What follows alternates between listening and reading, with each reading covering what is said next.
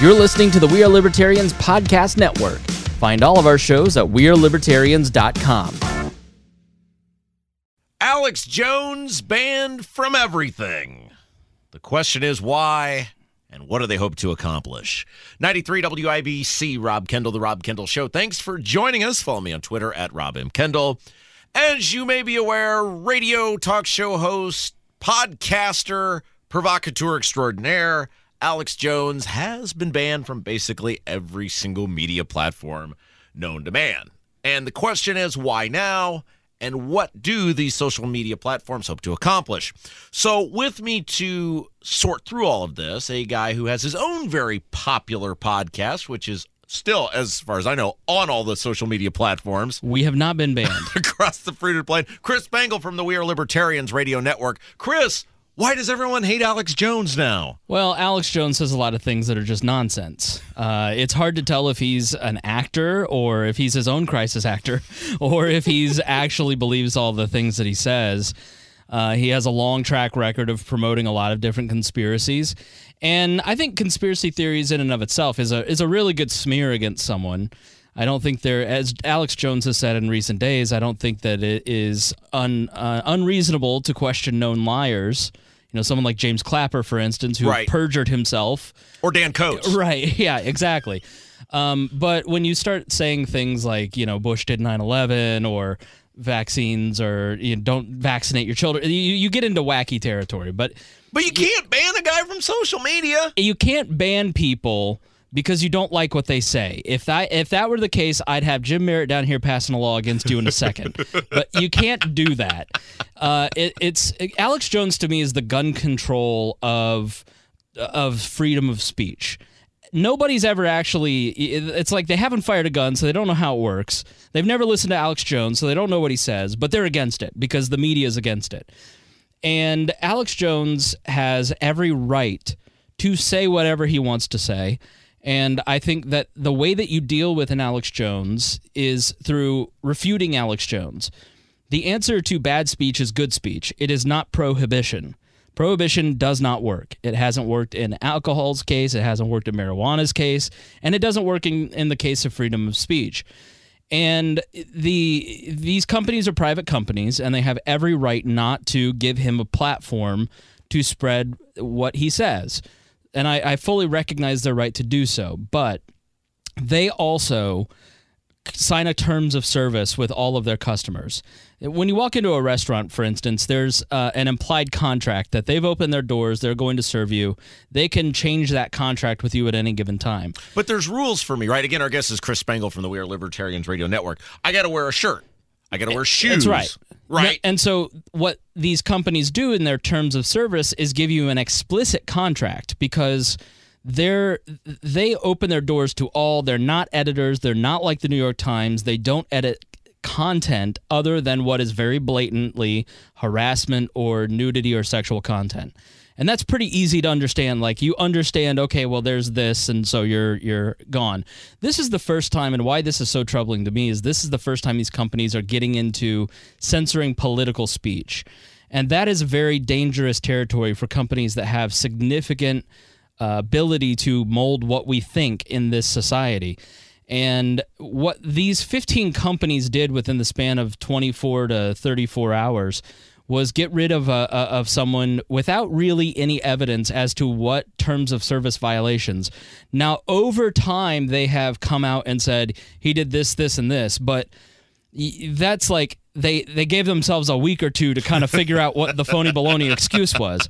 And so I think as consumers of these platforms, we have every right to say, Am I next? I was going to hire Spreaker, for instance. Let, let me ask you that Yeah. because you do a podcast Yeah. that pushes some of the envelopes. Absolutely. You're a very highbrow po- uh, podcast, Yeah. but you are uh, not afraid to be offensive. Sure. Are you worried you're going to be next with We Are Libertarians? So we don't, you know, we're, we don't push conspiracy theories or anything like that. But I'm not afraid to ask a, a question that may be unpopular.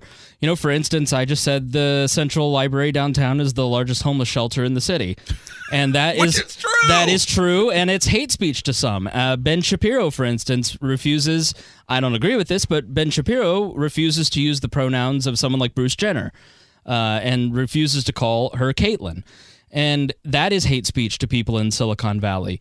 And so I, I actually was going to hire Spreaker. I, I was going to use their service, and I was going to spend about $120 more a month with them. And I said, I'm not going to do that now because as a political show, I don't know what your your phony baloney boundary for hate speech is.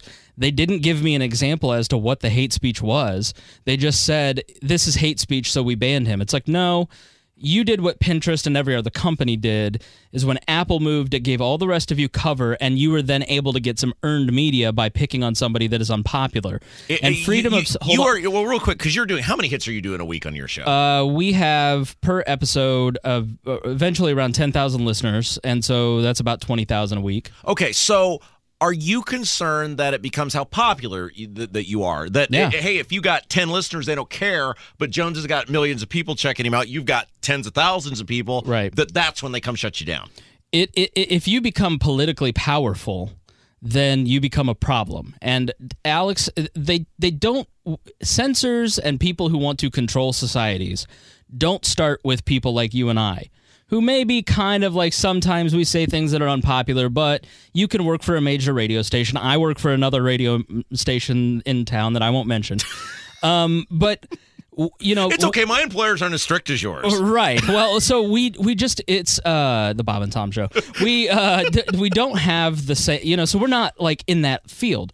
But so they go after the white supremacists. They go after the Alex Jones. They go after hackers. They go after sex workers. They go after people that normal decent people, quote unquote, wouldn't defend their rights because they don't want social proof to make others think that they agree with those positions. And so it's really important that you stand up for the undefendables because if you don't, then that builds the mechanisms that eventually erode your rights.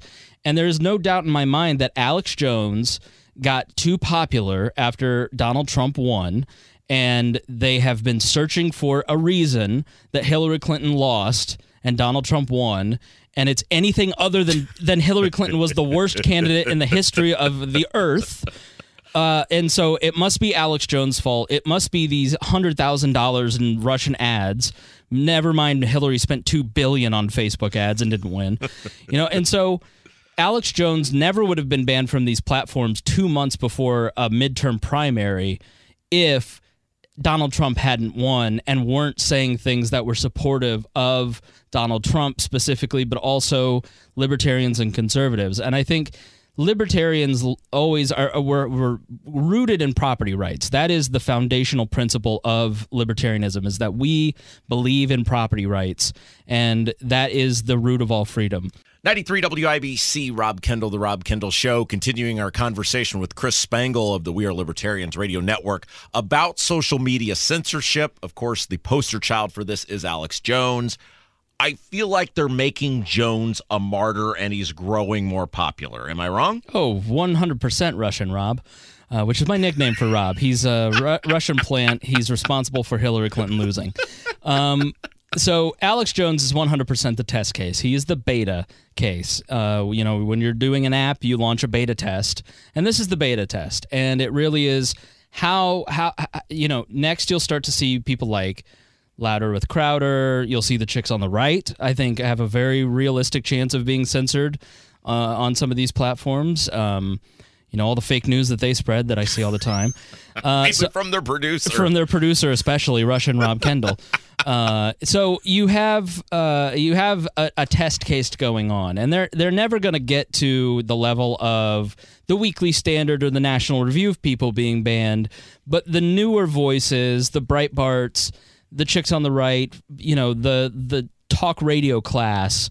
And e- even up into Fox News, I think you'll start to see uh, be be curtailed. It already has happened. I mean, I can tell you, you know, even even coming from non-political brands, our video views have have uh, been cut by an order of magnitude. I mean, it's it's shocking how little play we get now on all the different pages that I run versus a year ago. I mean, they really have changed the game. Organic discovery of ideas like the chicks on the right grew into a big brand because they had organic discovery, use these platforms to grow their voice. That wouldn't happen now. There is no Mock and Daisy in 2018. It's because they don't want a Mock and Daisy. They don't want a We Are Libertarians. They don't want a Rob Kendall having a voice because we say things that aren't what major politicians, establishment politicians, and corporate media is supposed to say. Like, it, it's supposed to be within the reasonable bounds that people of power have set. Again, our guest Chris Spangle of the We Are Libertarians Radio Network. We're talking about social media, about banning people on social media. The chicks and I fight about this all the time because they're upset that they're doing this, and and I always acknowledge them. Look, I owe the two most significant events of my professional life to Facebook: Mm-hmm. winning town council, Right. and Donald Trump, the Right. Trump interview. No Facebook, that doesn't happen. Right. So I have a really hard time being hard on Facebook, and it comes back to it's their right to do it thing. But when I see the thing with Jones, I'm so conflicted because the the free market guy in me goes, well, you can do whatever you want. Mm-hmm. But then the other side of me goes, well, I could be next. Being a test case, do you have to scream. You have to screech, Rob. You have to make your voice heard. And and you, if you go to a bad restaurant and you have bad service, you don't sit there and go, "Well, it's their right to serve me bad food." You go, "Excuse me, can I speak to your manager?" That's that's what you're doing here. You're saying to Facebook, and as conservatives, I imagine mostly conservatives are listening to this. Um, you know, there may be some liberals like Abdul listening, but you you have to speak up. You have to have your voice heard. You can't wash your hands of this because if you don't, what what will ultimately happen? Where we're going to end up with these companies is they'll end up with preferred news partners, and so you'll have the the New York Times and the Washington Post and CNN. They will be the preferred news partners, and nobody else will really be able to talk politics on these platforms. Everybody will be majorly dethrottled. We'll give you news, but we'll give you the news that we want you to read. Who gets their news off Facebook? I think that it is. I think we're in a weird space uh, where Jonathan Haidt wrote this book about the divisions of politics and religion, why we're divided by it.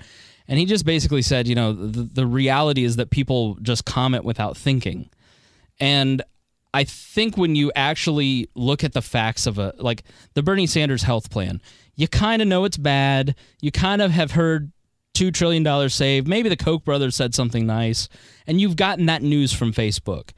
But if you listen to the most recent episode of We Are Libertarians, episode 307, and you hear the facts, you go, wow, is this a Trojan horse? This is the worst piece of legislation ever.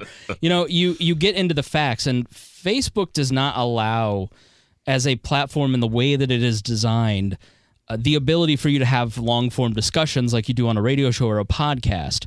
It is designed for those quick little serotonin hits that make you feel good. And being mean to people, to the human brain, is it feels good. you feel superior to this idiot that you just pwned on Facebook. That's what it's designed for. It's not designed for free speech. Again, our guest Chris Spangle from the We Are Libertarians Radio Network. I like Jones. I had a big fight with my boss today about Jones, and I said, I like Jones. I think he's, I think he's nuts, but I think he's a provocateur, and I think he's a modern day P.T. Barnum. And you know, Spangle, I like the Mm-hmm. Know. crazies. I love the crazies. You constantly say things on Facebook that are just patently I- untrue, but very entertaining. I love the guy with his shirt off doing the broadcast. he's doing uh, They're bull- turning the frickin' frogs gay. He's doing bull crap testosterone uh, pill commercials. I love the circus. I love the Sam Waltons, the Ray Krocs of the world. Right. And I listen to Alex Jones purely for entertainment value, which is why I listen to Rush Limbaugh. What is wrong with that? Why don't most people get this guy's just an entertainer? He's the same dude you see on the big screen every day.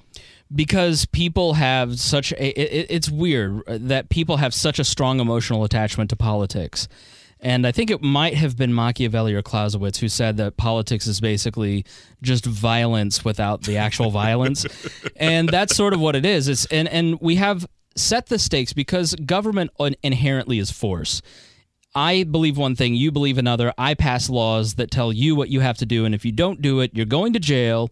You're going to be robbed of all your treasure and your rights. And so there's real stakes involved. Like policy really determines uh, the life or death of people.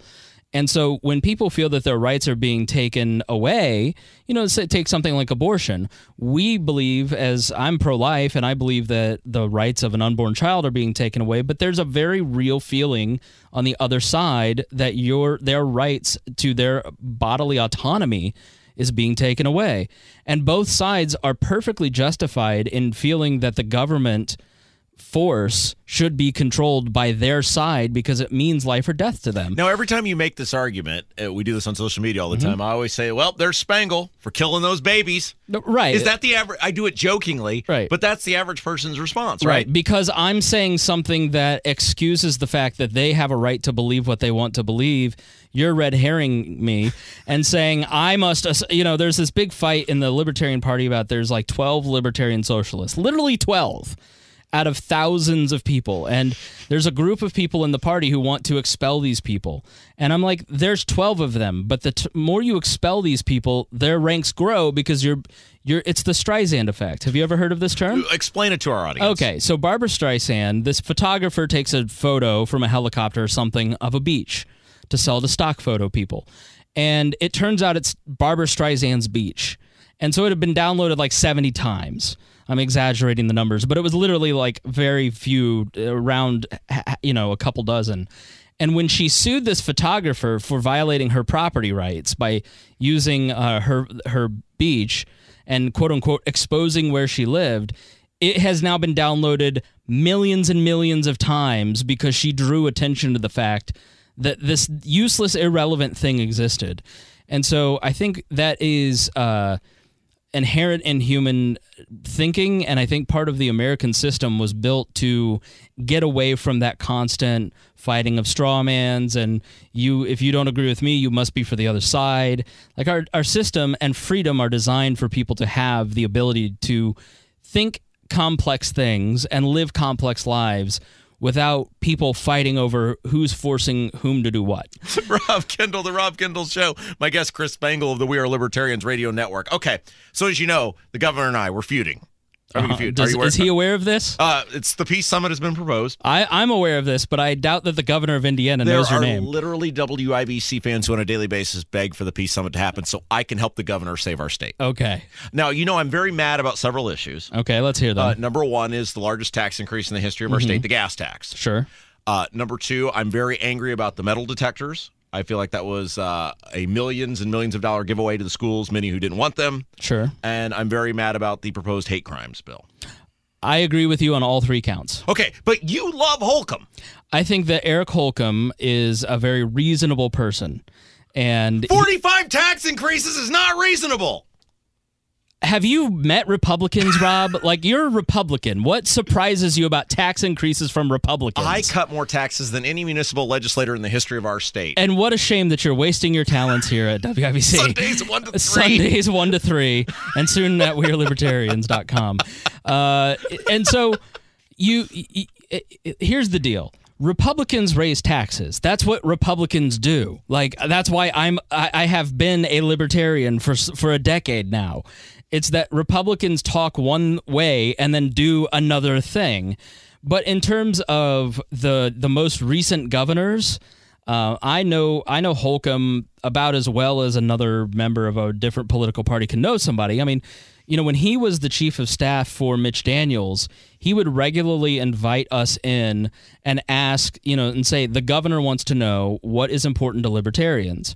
And because at his core, he's a libertarian. He hands out Charles, you know, Mitch Daniels used to hand out How can you raise taxes 45 times and No, be a libertarian? at, at Mitch Daniels' core, he's a libertarian, is what Holcomb would say, and Holcomb, I believe, is as well.